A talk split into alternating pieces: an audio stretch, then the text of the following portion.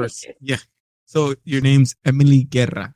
Okay, and I'm sensing some um, Latino Hispanic heritage there. Yep, yep. I am born and raised in Los Angeles, but my dad and his family is from Mexico. So I am half Hispanic and I did not grow up speaking Spanish, unfortunately, yeah. but I've been trying to teach myself Spanish ever since I was around 14.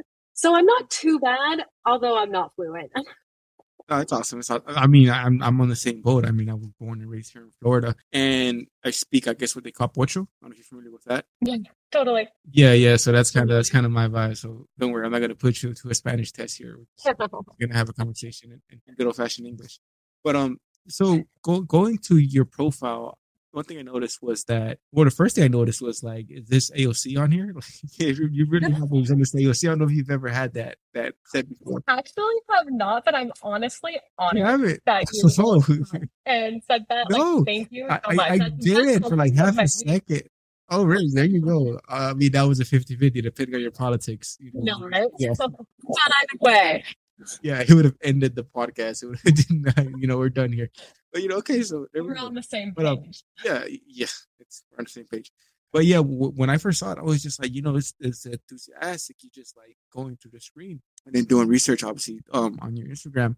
You have the same flow of kind of like going through the screen at the person, at the person, like uh, mm-hmm. you and your content. And it was to me, it was so it was so appeasing because it was just very authentic.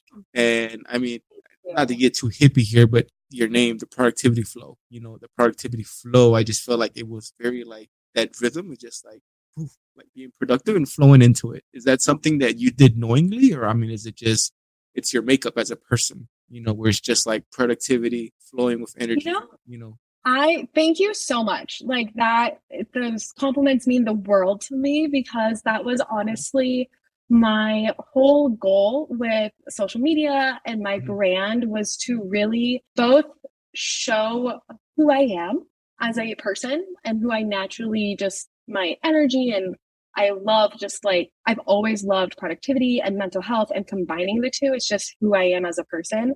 And so when I created the productivity flow, I really wanted to create a brand that embodied that. And so I did my best to make like my website actually flow and the text flow and all wavy and fun and just aesthetically pleasing, of course. But really, it's all about just connecting productivity and mental health together into one yep. atmosphere because that's just so not commonly done. And so that's what I really try to do with my content and why I do try to speak to the audience and to you specifically because everything I want to share, I always have my audience in mind. That um you always wanted to be a wedding planner. So mm-hmm. being a kid, did you like watch the Disney movies and all this and that and the, the fairy tale romance? What was it? Like what what makes a kid want to be a wedding planner? You know. That is so my mom and I were actually just talking about this and how funny it is. It was that show Say Yes to the Dress. Don't know it. no, I, I okay. didn't expect you to, honestly. It was a TLC show. I mm-hmm. it might still be going on. I honestly don't know. I don't have cable anymore. But they does, right? This, yeah. I know. yeah. It was this wedding dress store in New York, and mm-hmm. brides would go and try on the dress until they found the one and wanted to say yes to the dress and just that whole watching that show, being obsessed with it, I think is really what kickstarted my desire to become a wedding planner. And then as I started actually doing weddings and taking on internships both in high school and in college, I fell in love with it for the productivity aspect of it. And I love how organized and systematic it always was. And it really united organizational skills along with aesthetics and interpersonal skills by communicating like with the bride and handling their best day and also handling bridezillas if you ever came across those and just bridezilla. go, go into that. Go what is a bridezilla? Is that like okay, i can i can guess it but break it down. Bridezilla. Okay. The bridezilla is like i think the name comes from a combination of like godzilla and bride. So just a, one who is a little crazy and wants it her way or the highway. And honestly, I really shouldn't even be using that term because wedding planning is so stressful. for the bride. And it's so, and everybody handles stress differently. So I think high school me was a little less versed with handling those bridezillas than I would be mm-hmm. today. But um, I'm no longer handling them. I ended up no longer, um, I stopped wedding planning when COVID hit and there were no more weddings happening around. So I decided to pivot and do some social media freelancing and through that journey is how I ended up starting the productivity flow. So, so going back to, to wedding, it's a good fun, but I mean, what bride isn't stressed? Like, like what bride exactly. isn't, you know, so that's something that I think about. So like you as a wedding planner, you have to be very patient and very capable of carrying the stress, right? Because like who isn't stressed mm-hmm. during the wedding. I mean, if the guy mm-hmm. if the guy is not stressed, that's also kind of like you want the guy to be a little stressed. The groom, he should be invested, right? He should be invested in it, right? He, he invested like, a lot of money, so yeah, right. He should be, you know, he shouldn't just be like laissez-faire about it. He should be, you know, somewhat, you know, stressed a little bit. So, so you as a wedding planner, how do you like? Do you, how do you carry the weight of all of that of everyone the in-laws you know it's just it's something that the, the concept of a wedding people always say um they always say i'm not gonna do a big wedding i'm just gonna save money and not do a big mm-hmm. wedding but then they start inviting people and before you know it it's a mm-hmm. wedding because they want to invite so mm-hmm. people and like how do you manage that as a wedding planner do you have other people assisting you like how does that work as a yeah. So wedding planners definitely have teams um, of their choosing, and typically it's a smaller team. What really helps a wedding planner deal with those kind of situations is two things. Firstly, having systems and an organization and a process for everything. So a wedding planner always has a list of vendors that they work with. They always have like a list of florists that they work with. And so they have like an arsenal that they use and they can always refer to their arsenal and refer to those systems that they've used in the past and the relationship relationships that they've developed. So that's one part of it.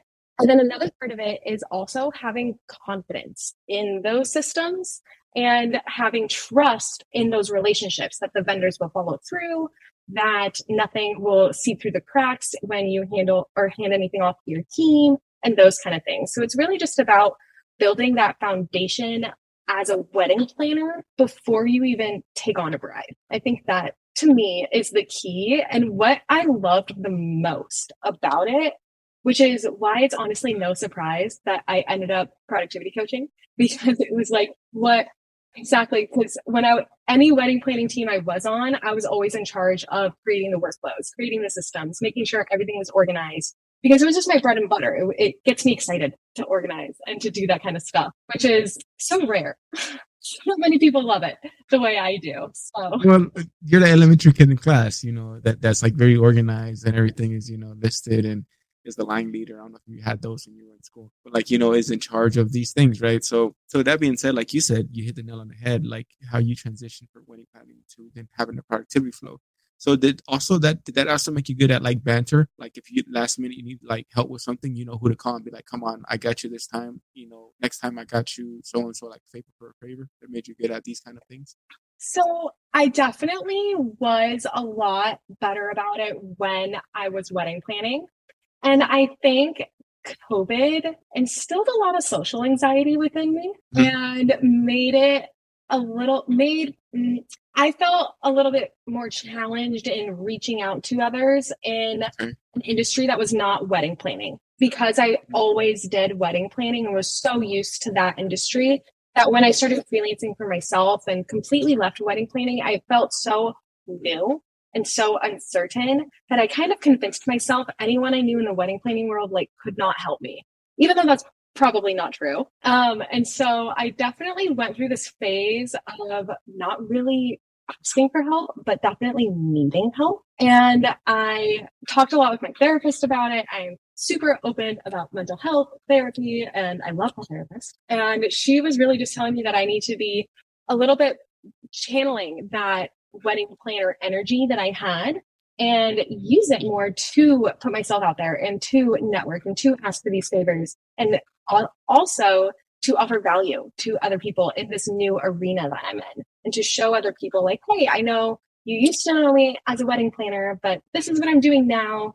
Check it out. And that transition has been a learning curve for sure. But it's also made me a lot more confident in what I am offering now, which is something I can say now, but I don't think I would have said even six months ago. That it's all encompassing. Like you can utilize these through of you know whatever you need to do in your life, whether it be that be dieting, whether it be um, coaching, whether it be having your schedule, you know, around your your kids' daycare and soccer practice, all these things, being productive, it's all encompassing. Mm-hmm. So is that something that when you meet a client, you have first have to filter their needs to kind of be like, okay, how can we make you more productive? Absolutely. I love that you said that because so many people, I think, and a big issue with the productivity just industry in general is that it is so focused on work. And people don't realize that you can be productive yeah. outside of work and that self care is actually very productive and that rest mm. be productive. We're cooking. We're cooking, Emily. We're cooking. Yeah. These yeah. things that we typically ignore, that we typically put off to the side in order to be productive at work. Mm. Ironic, isn't it? Like, isn't that yep. a little ironic when we take a step back and realize? And so that is my mission as a productivity life coach. I really try to help the my client understand okay where is it that we're having a little bit of a misunderstanding of what productivity is, of what being productive means for you. And the way I do that is by first defining a self care mindset and explaining that all self care is, is giving yourself what you need to succeed. That's really the basics of it. It doesn't have to be a three hour long morning routine. It doesn't have to be a nice dinner out that costs a lot of money. It doesn't have to be a bath. It doesn't have to be anything fancy or extra. Yeah it is the basics like mm. eight hours of sleep, like eating breakfast, lunch, and dinner, like those kind of things that fuel you and allow you to succeed. So that's the first thing I always do. The second thing I always do is redefine productivity. And you know what's crazy to me? So in Britannica, the dictionary, mm-hmm. do you want to guess what how productivity is defined? I would imagine productivity is defined as working endlessly towards something. Like never I mean that's how that's how that's how I would define it the universal definition, like just working endlessly to and go. Mm-hmm. That's very similar to how the Britannica defines it. Britannica says simply getting a lot done.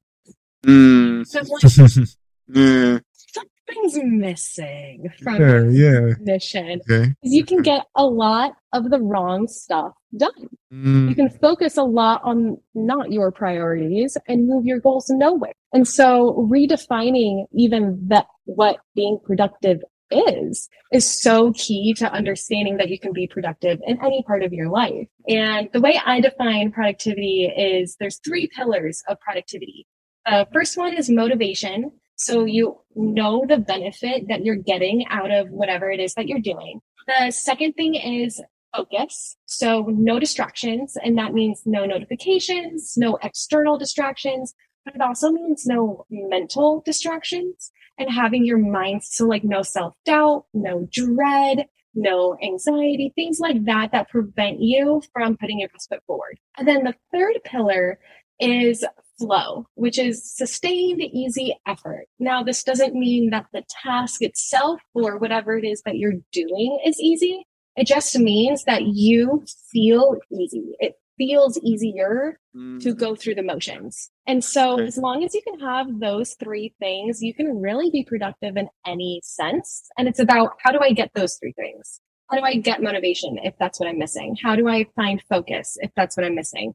where where do I need more flow if that's what I'm missing? And then you can put the pieces together and boom, a formula for productivity. No, no, let me tell you, man. You you um you don't need me to tell you, but you definitely know your stuff. Um, because it's just um the way that what you mentioned fits into, for example, the way I immediately thought about was um gym, like working out, right? Because I work out. So I immediately thought about working out, uh motivation, right? Need focus.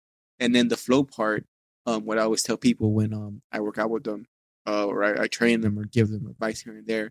I always tell them, don't worry about the weight, just worry about you know, worry about um, worry about getting the, the set right. Worry about you know, mm-hmm. get, get, the form. That's the word. So flow for me is form. Getting the form right. Get, don't worry about the weight. Don't don't look at no one else. Don't look at this guy's doing this. This person's doing that. Just do your own thing and get the form right before anything. Once you get the form right, the flow is just gonna be like effort. I mean, obviously it's gonna be effort because you're working out, but it's gonna seem effortless, and you're gonna it's just gonna you know it's just gonna Mhm. it's gonna glide. So we were saying that, and that, it was ringing in my head like, yeah, motivation, yeah, to get there to the gym to get motivated, and then once you're there, focus, right? No distractions, Mhm. no no self doubt, self dread, uh, competing with the person or no, compete with the guy in the mirror. That's it, right? And then the flow, which is the form. So it's like it's like everything is my like ding, ding, ding. Love it. yeah, yeah. That so perfectly. And that was such a good example of how you can be productive outside of work. And it doesn't have to be saved for a work environment. It's actually for every part of your life, really. Yeah, so and and that. the the productive definition, like you said, um, I mean, I'm not I'm not a meathead, but I mean everything I think about. I mean, obviously, the it's it's a big part of my of my daily routine.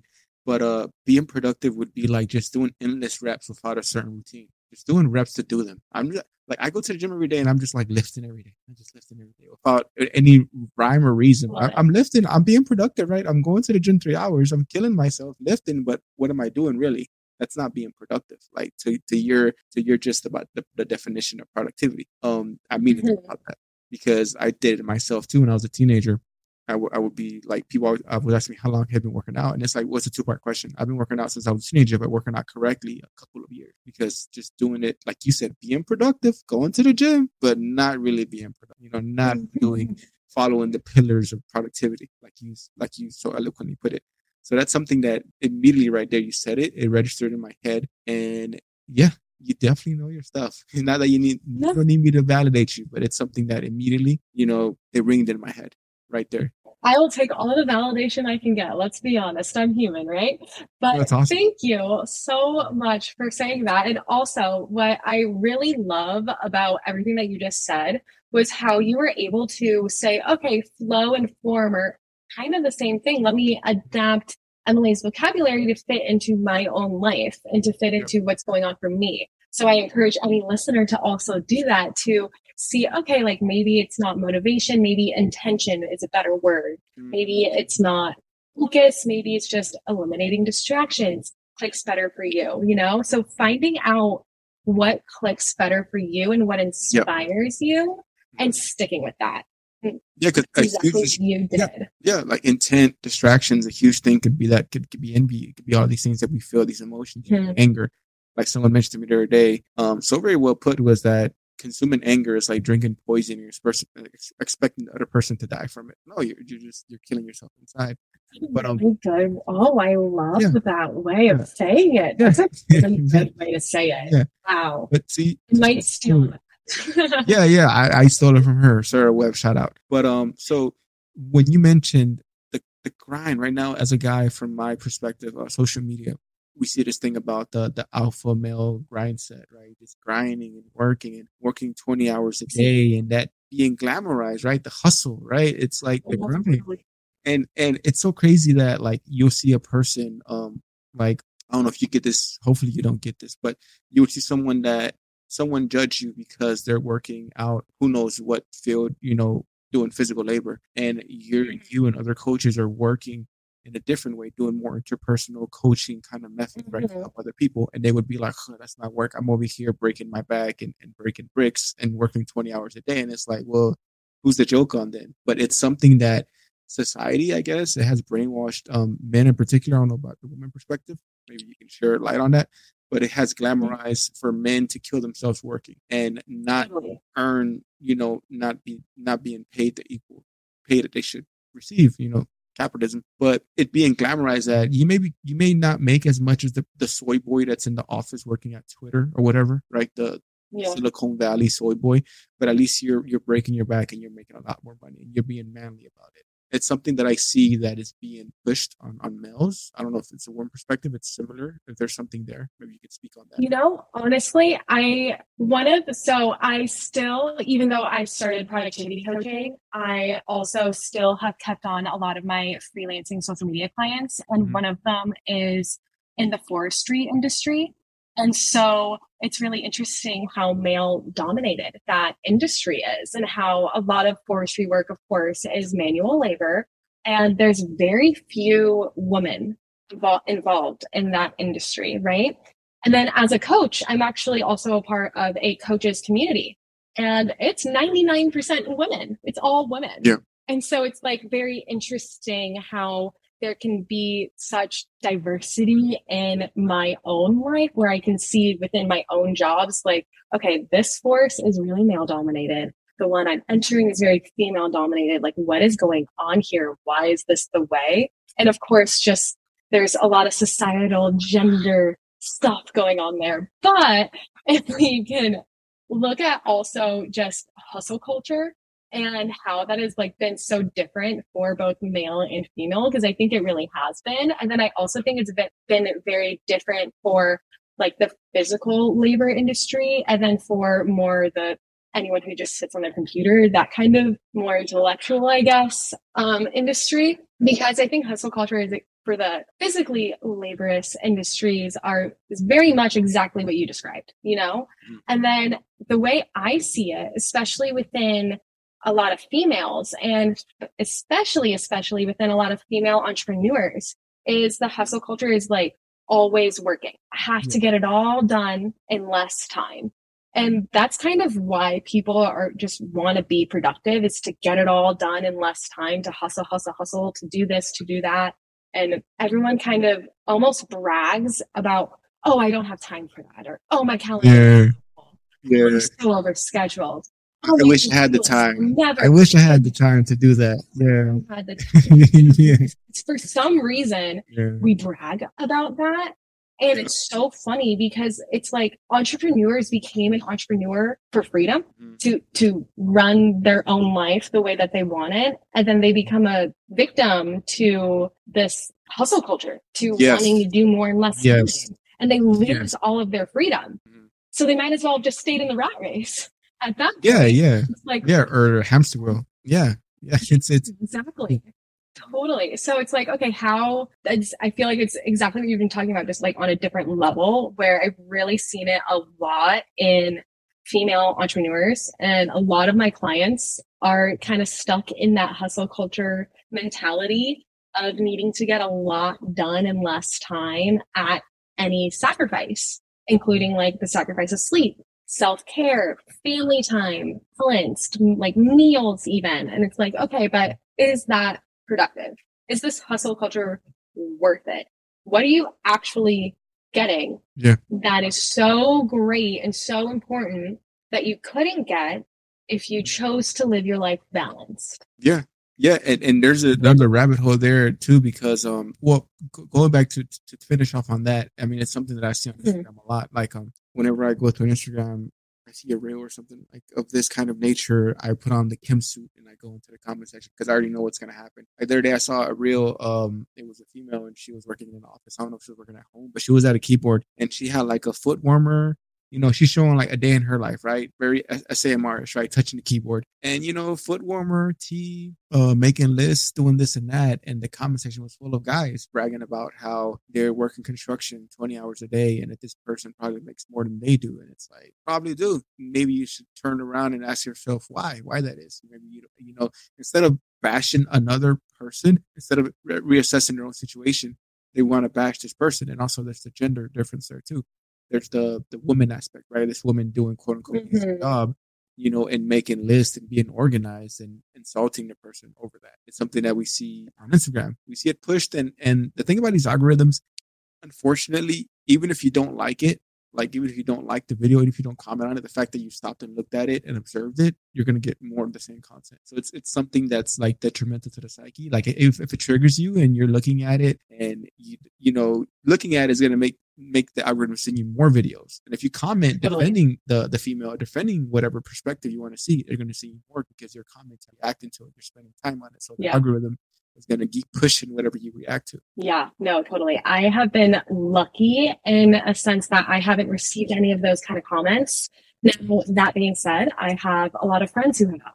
And even actually just yesterday, one of my friends who is in uh, fitness, she actually started a fitness brand that is all sustainable and it's super cool.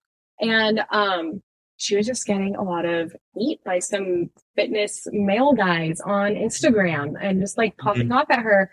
So rude, so mean for no real reason. It was more just like they wanted to feel better about themselves. Yes. And yes. It's like for those kind of people, I honestly just wish them well because yeah. they need some help, I mm-hmm. think, in changing their perspectives, but in also being willing to listen to others. Because when you're not listening to others, when you're not hearing another person's story, and when you you are judging someone based off of a 30 second reel, mm-hmm you don't know the person and it's really unfair to judge and comment. I will say a lot of my content is more about giving tips and doing things like that. So I always try to offer value and maybe that is why I haven't gotten any comments like this, but yeah. I do stray away from Twitter and I do stray away from Instagram. I have an Instagram, but I actually haven't posted on it in a little bit. Um, but I've been really focusing on TikTok and like mm. specifically personal development TikTok. I think it's very empowering when you can search like self care, productivity, and just have all of your search terms really run the algorithm, which I have found that TikTok, that's what's happened with my feed. So that's been really nice. I also use Pinterest a lot which is super just all about empowering and ideas and collaborating creativity. So I definitely try to be very, very picky with what social platforms I put myself on mm-hmm. for those exact reasons to avoid just any unnecessary hatred out there, which is so sad, honestly, that, that that's like normal thing for a female entrepreneur to have to worry about. Yeah, it's something that I mean, kudos to you, very mature and very a very healthy choice to just be like, yeah, I'm not gonna deal with that. You know, I'm gonna stick in TikTok. Like like what I do with, with my Instagram. Um, the the reason I get these kind of reels is it's on my podcast, and because of you know I'm interacting a bit more, you know, because you have to have interactions. That's where I'm getting these kind of things on my personal Instagram. It's all Kirby. It's all cats you know, because that's what I like. That's what I want Winnie the Pooh, um, Winnie the Pooh OG. And also, um, I don't know if you saw this. Uh, it's like a green Martian that went trending recently. The the Hugh, who's that beautiful girl? Could she be any sweeter? I don't know if you saw that, those reels or those. No, I didn't. It's like they're like Muppets, and it's like who funny. But they're characters based out of Canada apparently, and they have that's that's my jazz. So when I go to my personal um, it. Instagram, it's all these adorable things, and I, I couldn't be any. Love that. Good. And and, and and that's what I do. I, that's what I react to. That's all I see, right? But on the other one, because I'm trying to interact with different brands and different, you know, mm-hmm. trying to get some kind of insight, right, to to understand the beast, right? So I'm, I'm in the belly of the beast, and that's where I get exposed to these things more. But like you said, that's also a healthy decision to just be like, I'm just going to go to TikTok and look for self development and go to um, Pinterest and just do mm-hmm. my jazz. So that's also a very, a very healthy choice. I think. The reason I am like that is because I, number one, grew up with social media. I think Facebook came out when I was around 11. Mm. So I really grew up with like, I had Twitter in high school and mm. there was you know all the there was a lot of like twitter bullying going on and just like mm. i decided to delete my twitter in high school and i never looked back and like when i was growing up every everything was like okay let's go do like a photo shoot for our facebook profile pictures and like let's mm. it was so glamorized and so like if you don't have x number of likes then you're not cool and i just really yeah i really yeah. Yeah. And and so I've just never been someone who enjoys social media, which is very ironic that I ended up doing social media services as a freelancing job. But whole other story there. Mm. But it's just so I think I have that mentality of, you know what, I'm just not going to deal with it from mm. growing up with that. And I also grew up in Los Angeles, which is notoriously a judgmental city. Yeah. isn't that also the influencer hotbed, right? Exactly. So just having the two together, I think, kind of made me not love social media. But since I did not grow up with TikTok, since TikTok's pretty mm-hmm. new, I feel like that is why I was drawn to using that one. Mm-hmm. And since Pinterest, I never used Pinterest until after college. So again, I just felt really drawn to it since it just wasn't a mm-hmm. part of my childhood, I guess. Yeah. Yeah. When I was younger, I guess to date myself. Uh, do you remember MySpace before your that was after? Yeah. So MySpace that was the thing, and like they they had top eights like friends lists, and if you if you didn't if you didn't make the top eight, you'd be like, why am I not in the top eight? And then like yeah, you would have like a, some kind of argument. Like I remember this friend named um, and it was something happened in school. I forgot what it was, but it was a dumb little thing. And next thing I knew, I was out of her top eight, and I was like, "Oh man!" And it's like it was something that it was something that you were aware of. And it's like if you messed up, you're out of my top eight. It was something that was yeah. really, it was really interesting. I mean, thankfully, Facebook doesn't have that, uh, the top eight or all these things anymore. I do remember the thing for like at least for my whole like friend group in class growing up was poking on Facebook. Oh yeah. Like if you got a poke, you were you were cool. But if someone stopped poking you back, uh oh. Oh yeah, yeah, yeah, because you had to pull back. Yes, yes, I do. That was the whole like, ooh, yeah. am I getting poked today? Yeah, I mean, but poking, what made poking so desirable, right? Poking is not desirable in real life like poking. Know, right? It's actually don't poke me, please. Yeah, yeah. I just no, it's just meaning. It's the yeah. meaning that we put onto it, you know. Yeah, and also on MySpace, we used to do a thing called like showing love. I don't remember that. We used to go to the person's wall post. Well, I think I'm older than you, but we'll go to a wall post and be like, just stopping by to show love. And like someone showed you love, you when you came from school, you had to show love to everyone that showed you love back. Because if you didn't, they would think that you hate them now. And you would have to find a personal picture for them uh, whether that be like a low rider, if the person is into like a Mexican culture, like a low rider, uh, saying we're sparking letters, just stopping by your page to show you love, little homie. And you had to find these things for every specific person. It was such a task. But if you didn't do it, I guess you didn't put in the effort and you didn't value them like they valued you. It, it, it was something that I guess as humans we're, we're, we're primates and, and whatever is invented, we're going to find a way to make sure to see who's popular. popular yeah. Apart, so right? We compare.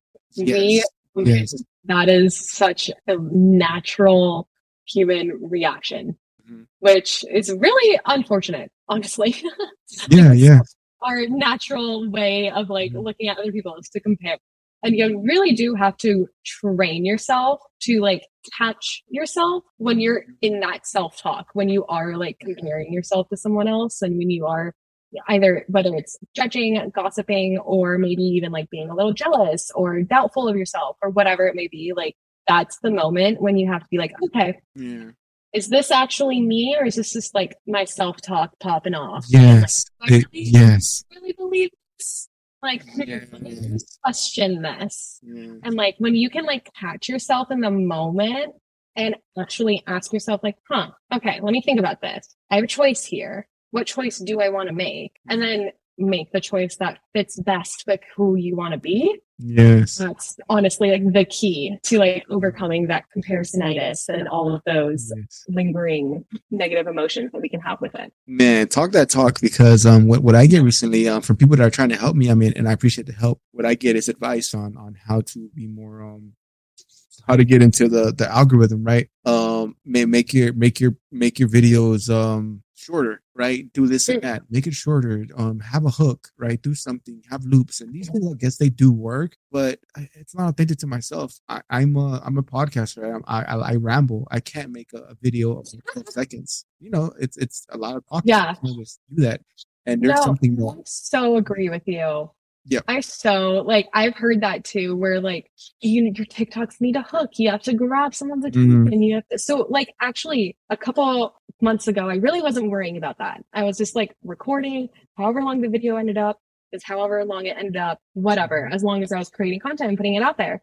And then I started getting a lot of feedback of like, you need hooks, you need mm-hmm. call to actions, you need blah blah blah. I'm like, call to action. I don't always yes. want I don't always want a call to action. I just want to kind of share value. What's wrong with that? Like what, yes, yes. can't I just share? like, why do I always need a call to action? Like that to me is just like, well, I'm a coach. Like not everyone's gonna want to be coached, but everyone's gonna want some tips. So like, I don't know. So I kind of tried to do the hooks, do all the things. Mm-hmm. And honestly, I got less views. I got less comments. I got just less engagement overall. So I mm. scrapped it, went back to doing what I was doing, and I started getting more. And I think really what people want is authenticity, particularly from other people. Yes. And when you just like hear a voice and you're not like a big company, like sure, these mm-hmm. tactics may work for companies where there is no face to a brand. That makes sense. But when it's someone like you and like me where we are the brand this like our yes. voice our opinions like is the content they don't really want that marketing salesy type of content they want authenticity and I've really had to learn that through trial and error the past couple of months. But I think even just like when we started our own conversation, like you looked at my social media and you said I was authentic. And so that to me was like, oh my God, I'm hitting my goal because that's like yeah. all I'm trying to do is just share authenticity. And I mm-hmm. have noticed just like a little uptick in all the metrics. Although I really don't even look at the metrics to be Yeah, yeah. I mean, you can't you can't always assess about them. Ex- exactly what happened when it happens, you know, and whoever comes into your tent and is joined your tribe and your fall. I mean, that's the people you want, people who like you for exactly. putting out there. And it's something that I, I heard it somewhere where it's like everyone, the, the machine, whatever it may be, almost in every industry, the machine tries to make you vanilla, right? Just just bland. And but then once you're bland, you're just like everyone else, and nothing stands out. Mm-hmm. You know, you become exactly. like almost like a monotone thing. So that's something that like I, like I got from your from your thing. You know, you weren't taking yourself like too serious, right? I mean, and it didn't. If anything, it added value to the advice because it was very authentic. Uh, I think the one I saw was um uh if you're stressed out, five ways to like you know uh breathe and and not be stressed out. And you were like, this happens to me five t- like five times a day, and you're it's like a quick cut to you of like screaming, and a quick cut back to like being normal and like it was something that it just it, it's there and it's like oh man, this person is real it's like it's authentic it's not like very like milk toast it's not like i have all the answers now listen to me it was like no i get stressed out too i freak out too you know and this is how I, I handle it and how i deal with it it's something that immediately just like there's your hook if you talk about hooks that, there's a hook right there right? exactly thank you i really appreciate that honestly, that video was also just like so. I literally just recorded how I was feeling. I was like, like I lose it right now. And so uh, I've been trying to just like put my phone up and like in those moments where I'm like, oh, this would be a good tip, like record. And that has been a shift because I think as a woman, I was really self conscious about posting on social media and even just like joining podcast episodes without wearing makeup and without making sure that my hair was done and without putting my contacts in and just like really making sure I was super camera ready.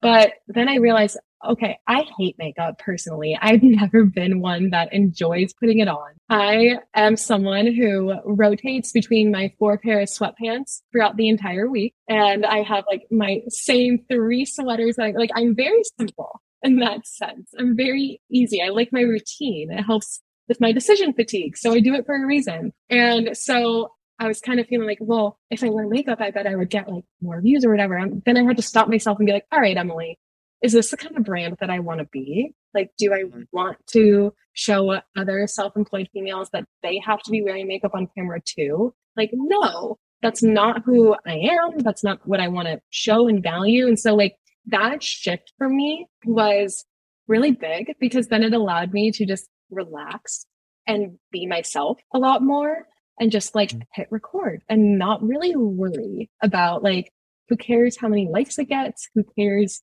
how many comments, just post some value and you are good to go.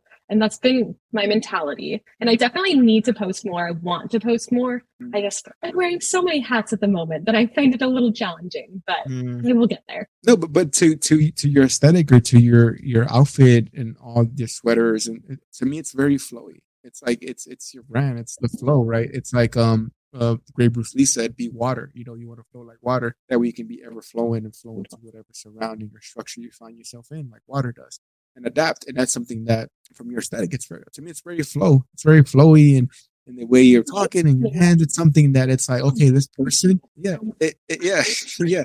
It's almost like this person is genuine, and this is really how they grew up, and they really this is their mantra. You know, it's something that adds that authenticity. It's something that the flowing, the product flow? You know, when I thought of the productivity flow as like a name, the moment I thought of it, I was like, oh, that's mm. the one. That's mm-hmm. it. I don't know what it's just like, okay, like flow. Like I just I feel like that really embodies everything I'm trying to show. And like it's good for a brand. And so I am so happy that you have really picked it up and like yeah. can tell that it's been my kind of like branding mission. That makes me so happy, so fulfilled. Thank you for sharing. I really yeah, it. Yeah. Because flowing, you want to flow, you want to roll with the punches, you want to flow. If if you say the the the what I get from the productivity flow from the name and from you know the, the brand itself is that you're flowing and you're adapting to the situation right to whatever mm-hmm. comes your way because if you say the productivity plan it's like okay i'm going to follow the plan but what happens when something doesn't go to plan i'm going to panic like what do i do now? You know the fact that it's a flow flow roll with the punches flow with it go with it. Okay this happened now we're going to do this we're going to do that. Flow that's that's something i think of. Mm-hmm. and i don't know if that was intentional? It was subconscious. Absolutely. But it's something that when there's a plan there, when it's okay, follow these rules and you would be successful, it becomes very uh snake oil salesman like, right? Mm-hmm. Like that, oh, I'm I'm perfect, I know everything, I'm gonna coach you and you're gonna make a million bucks in six months. No, it's the productivity flow, right? It's something that you have to how I see it is flowing with the punches, rolling with the punches and adapting. That's how I take it. I love it. I love that so much because really what my goal was to I feel like I said this earlier too, was really just to unite mental health, mindset, and being productive. And you can't really have flow. You can't be in the flow, feel like you're in the flow without first kind of priming your mindset. And a lot of people try to skip over that part and then they're not productive and they blame some external reason for why they're not productive and never really handle the internal and kind of go through life. Like I would bet a lot of people have gone through life without ever really being truly productive because they have just been so either focused on other people's priorities, not focused on your own mindset, letting all of these internal blocks prevent you from putting your best foot forward. And that's really what I've been trying to help other women like me understand and see so that way they can reach their fullest potential and they don't have to be in their own way anymore whether that's boosting productivity or just getting unstuck in life in general i think that's really my overall mission yeah did you feel like covid um for better for worse covid it, it brought up it brought mental health to the forefront. Obviously totally. kind of out of necessity because you know it did test a lot of people. But do you feel like that's something that when you put your product your your productivity flow and your your your plan into motion that's something that you learned out of necessity because of covid? I would imagine you were quarantined like everyone else. Definitely quarantined like everyone else I will say I don't think COVID was my aha my aha moment with mental health. I actually grew up going to therapy every week ever since I was around 9 years old. Um, so my parents got divorced when I was younger and they put me in therapy to help with the transition and mm-hmm. all the family dynamics.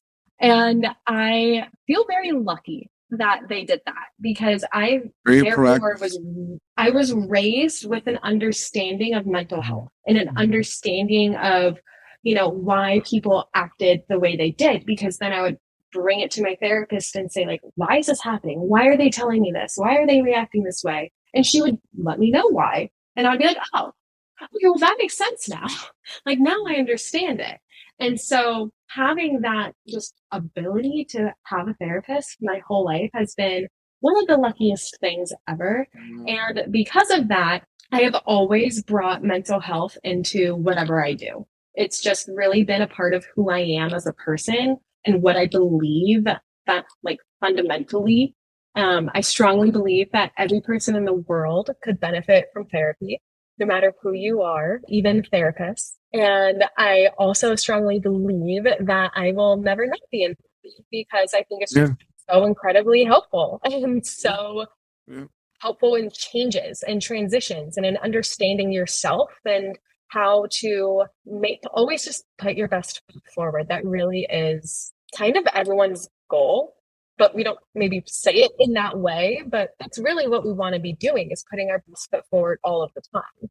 And so mental health and therapy definitely was a key key component in helping me transition out of wedding planning when COVID happened mm-hmm. and helping me understand that I have a choice that I could either wait for lockdown to end. I think I was mm-hmm. on month four, five roughly when I was finally made the choice to pivot and to start just freelancing out social media services. Um, but I don't think if I had therapy or if I had a mental health understanding of why I felt so stuck, why I felt so much dread and anger towards mm-hmm. the world and like why I was just in such a bad mental space without my foundational yeah. understanding, I may not have gotten out of it as quickly as I did. And it may not have started a business out of it like I did. Yeah. So I'm very grateful for my understanding. And I think COVID gave me the room to apply it and the room to really put into practice what I've been learning a lot of my life. And to kind of, it was kind of a test for me, you know, like, all right, yeah. we're going to take something away from you. How are you going to handle it? And I think I mm. handled it. Looking back, I'm very grateful for the way I handled it. So, yeah, well, well COVID made you literally stop, right? It made you stop and yeah. Reassess. It just made you stop in your tracks. But um, yeah, because you mentioned that you were in your bio that you've been in therapy for 10 for over a decade and mm-hmm. i heard that and i was like wait so how old is she like you know she looks really good for age good job you know good, good genetics that's what's up makes two of us because i get told all the time i look 25 and i'm in my 30s but it's something that when when um every time every time i think about a child being in therapy or needing therapy it's usually like on shows or whatever because it's like a detective talking to them about witnessing a crime, right? And and they're mm, trying to talk so to true. like crayons or something for the kid to draw with to make the kid mm-hmm. It's like a, it's like a couch. It's not a formal interrogation room. But being nine years old and your parents being proactive about that, like, did, did you ever talk to them about that? Like about what made them like did they prioritize mental health before that? Like what made them be like, okay, let's take her to a therapist at nine years old? So I think it was really my mom who pushed it she had not been in therapy herself yet, but she was going into it herself at the mm-hmm. time as a result of her and my dad's divorce. And yep. so, because she was going into it and because she was so open minded about it for herself, it allowed me to be open minded. She really provided an example for me, you know? Mm. So I definitely have thanked my mom and been like, what made you put me in? Like, mm. no one my age was in therapy. Yeah. No one really was kind of, it, it was very like, ooh, you're in therapy. What's wrong with you? Like, why are you in therapy? Like, mm, kind of mentality about it. And so I give her so much props for even doing it, for even putting me in therapy and making sure that I always go. Um, and she just said that she, something new, she just, like something in her gut was telling her, like, you know, your dad and I were getting separated. Like, you weren't going to have the life that you always had. Like, I don't, mm. I didn't know how to handle my own change. How could I handle your change too? Like, yeah. you needed a professional's help. And I was like, that's very honest. That's very empowering to say like, hey, I need help and I'm okay with getting it. And I am okay with helping my daughter get it. Like that's really cool and something that I am just so proud of my mom for. yeah, that's awesome. That's awesome. Also coming from from our from our background, um, that's not something that our culture really understands, right? It really totally prioritize mental health the way it does. It kind of just buries it deep inside and don't talk about it. Just kind of get over it. But totally. how would you uh-huh, continue? Sorry. I mean, that's just something I really want to change. Yeah. Help people not do it yeah. anymore. Yes. Know? Yes, exactly. Exactly. Because it's it's buried oftentimes with vices, right? With with uh, alcohol, with other things, and it's just it's not a good combination. But um how would you go about like like I have friends who are divorced. What would be would you basically say the child should be in therapy because of X or just in general the child should do therapy because you said everyone should get therapy? at one point? Well, I strongly believe everybody should get therapy. Um, I think it also very much, you know, depends on the family. I think my parents went through a very bitter divorce and it was not easy and they did not like each other and it was not a, it was just a bitter environment. And I think that played a role into why my mom knew that I needed a little bit more help because she couldn't necessarily provide it at the time. Mm. Um, so it definitely depends on like the parents and like the parents work together. Yeah. are they willing to work together? Are they willing, you know, a lot of divorce, they're getting divorced for a reason. So a lot of times the parents are not willing to work together. And in those times, I strongly suggest a therapist just so that way the kid understands it's not the kid's fault. And the kid can see that like your parents are human. They're not perfect. They make mistakes. Let's understand why they got divorced. Let's understand what mistakes were made on both sides. So that way, when the day comes, you won't repeat those mistakes. Mm-hmm. And in order to like just have an outside, a third party who is not in your family, who is not at the dinner table with you, but yep. who is able to objectively look at your situation and help you, you know, decide what the right or wrong path for you is in your personal situation is priceless. It's it's really priceless, especially when you're at such a young age and your yep. brain is in that point of development when you're a sponge. You soak in everything and that's everything negative and everything positive. So a divorce can be really negative.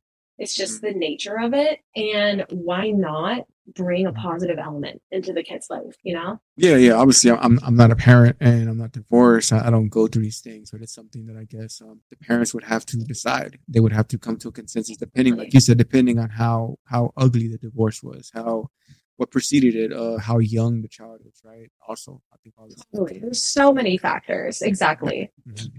Yeah, because uh, far far both.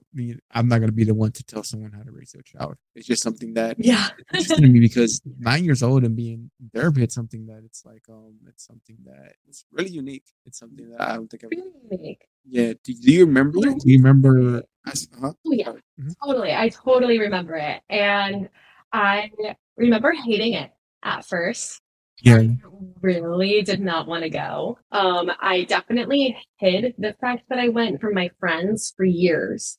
Mm-hmm. I didn't tell anybody that I was really in therapy until high school. And yeah. in high school was when I started being more comfortable about sharing it.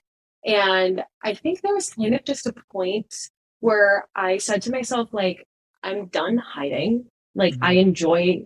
There was also a point where I actually started enjoying therapy I shopped around for a new therapist, found one I really, really clicked with, and it started feeling really good.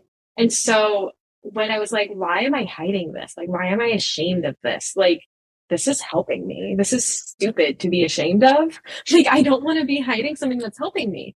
Um, and it was just like an internal decision to just, okay, I'm just going to talk about it like I would anything else. It just, it's a part of life that we all experience, but not everybody gets help for. It. And so if I shared the fact that I get help for it, maybe it'll inspire other people to get help too. See, I think I remember seeing one of these uh, cheesy, I don't know if you remember uh, Mujer Caso de la Vida Real if you ever saw that. It's like very soap opera-ish. I remember one time someone had to go to therapy and it was like the insinuation was that they were crazy. Yes. Going to therapy. Mm-hmm. Like it was something wrong with your mind. You know, you were like it, it was like totally bin. And it's, it's so crazy to see to see that that different perspective. And like you said, I mean, being in high school and being in it's it's it's brutal. Um, like you said, yeah you get targeted for standing out. So I could see how you wouldn't want to expose that information. Because even and from my perspective, um, I was always a little nerd, and I would I would read things, I would I would enjoy things that someone from my background usually doesn't enjoy. I guess doesn't nerd out about these things, and I would always be like I would feel like the need to kind of not reveal these things, kind of tuck it under totally. and code switch right? Code switch when I was with, with, with, the homeboys, you know, talk a certain way, dress a certain way, carry myself a certain way. Cause, you know, if you, if you, you know, it's almost like you get punished for flourishing right when you're younger. No, totally. And I think there's also kind of a mentality of fitting in. And if mm-hmm. you're not doing what everyone else is doing, then you're just a target. And you never want to be a target, right? You always want to protect yourself from doing that. And so we allow mm-hmm. ourselves to dim ourselves down mm-hmm. in order to prevent being a target. It's so human. And I think even at this high school is rough. I definitely went through my fair share of situations where I just really hated high school, really did not enjoy my time. But looking back, built some character. It did, right? It did. It did. It, it, it's funny. It's funny because high school, it's rough, man. And like, it's funny because um, it's such a cliche, but it's true. You know, high school, we always see people who kind of uh, peak early, as they say, right? Mm-hmm. In high school, right? And, and then the people who are getting picked on or whatever, or were the butt of the joke, kind of peak later. You know, peak later without totally. without life. But it's something that, uh, to your point, it's a I think it's a Japanese proverb, or at least I've, i saw it on Tokyo Drift out of all movies, but Fast and Furious Tokyo Drift about the nail that sticks out gets hammered twice. You know, so it's like, yeah, you're sticking out, you get get hammered again. You know, oh. for sticking out. You know, so it's something that. uh But going back to another movie because I saw I, am I'm, I'm a I'm a encyclopedia of movies. I saw one of your Instagrams about like um belly breathing, right? Yes. And I connected that with I don't know if I've never seen it, the Hulk, the Incredible Hulk, 2009. Yeah, my beginning. Marvel. I've seen okay. every one. You saw every Hulk. Oh, awesome. Okay, so you Marvel. okay, so it's one of the first. uh It's one of the first Hulks. It's the one with Edward Norton. that one. But in the beginning, he's like breathing, and the guy's like slapping him, and he's trying to breathe with his belly. Right? He's moving his belly to breathe to control his like heart rate and like his angle. Is that something? That's exactly right. what I'm talking about. Oh my god! Okay. What good memory. Firstly, never have remembered that without your description. I'm very impressed that you. Wow, great memory. Um, but yeah, that's exactly what belly breathing is. We so naturally breathe with our chest, like mm-hmm. when we get anxious, and doing so just scientifically, the way that our bodies work, it shortens the breath and it lets mm. you take in less oxygen, like literally less oxygen. Mm. So it makes it harder to breathe, which then makes us more anxious, which then makes us go like even more and it's kind yeah. of like a cycle. And that's where yeah, it, it's a paradox. Yeah, totally. yeah, yeah. And like like when you're anxious and you like have your hands like they get all shaky if you're really nervous, or if mm-hmm. you start sweating and your palms get a little like clammy. Like these are all signs that it's time for some belly breathing. Time to mm-hmm. calm down your nervous system a little bit.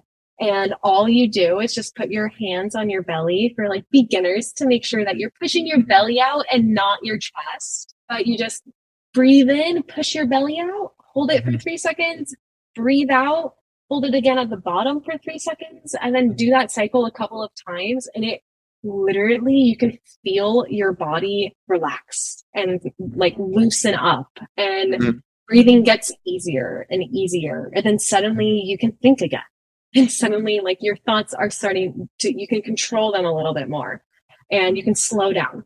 And you can reorient yourself get a clearer mind and then continue whatever it is that you were trying to do but just relaxed with your i'm gonna say it again with your best foot forward.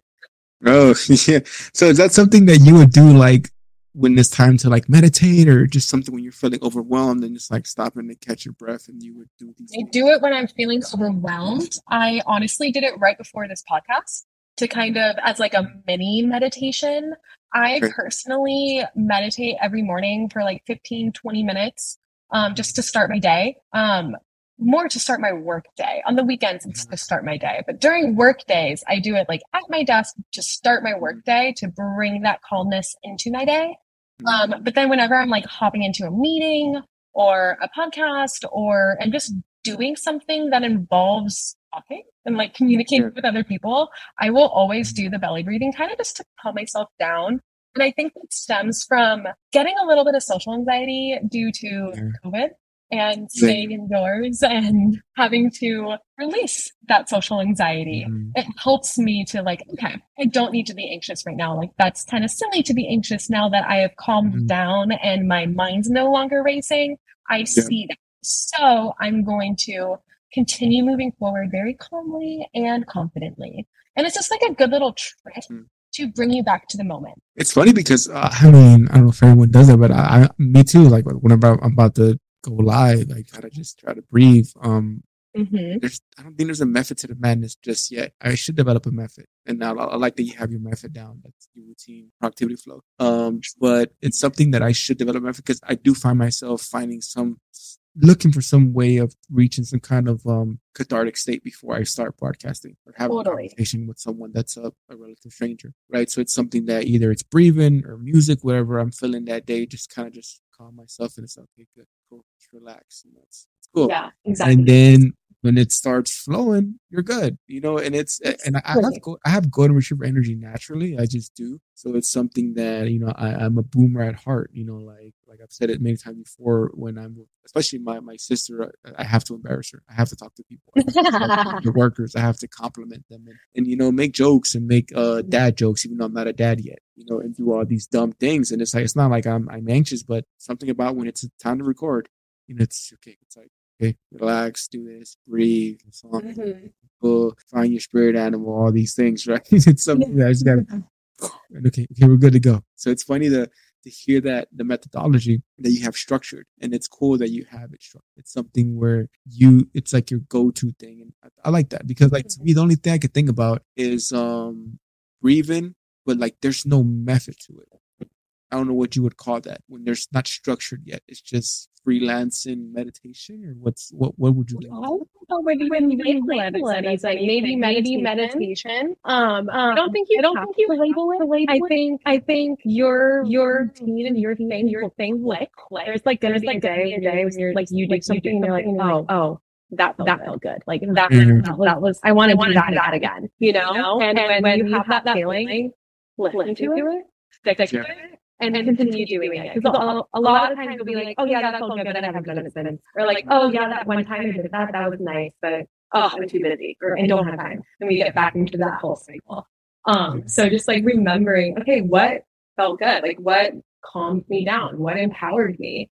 Like, does that let's make that into a little mm. couple minute routine. Why not? A little ritual. and that's really what like rituals are all about empowering you and just giving you a little snippet that can push you forward.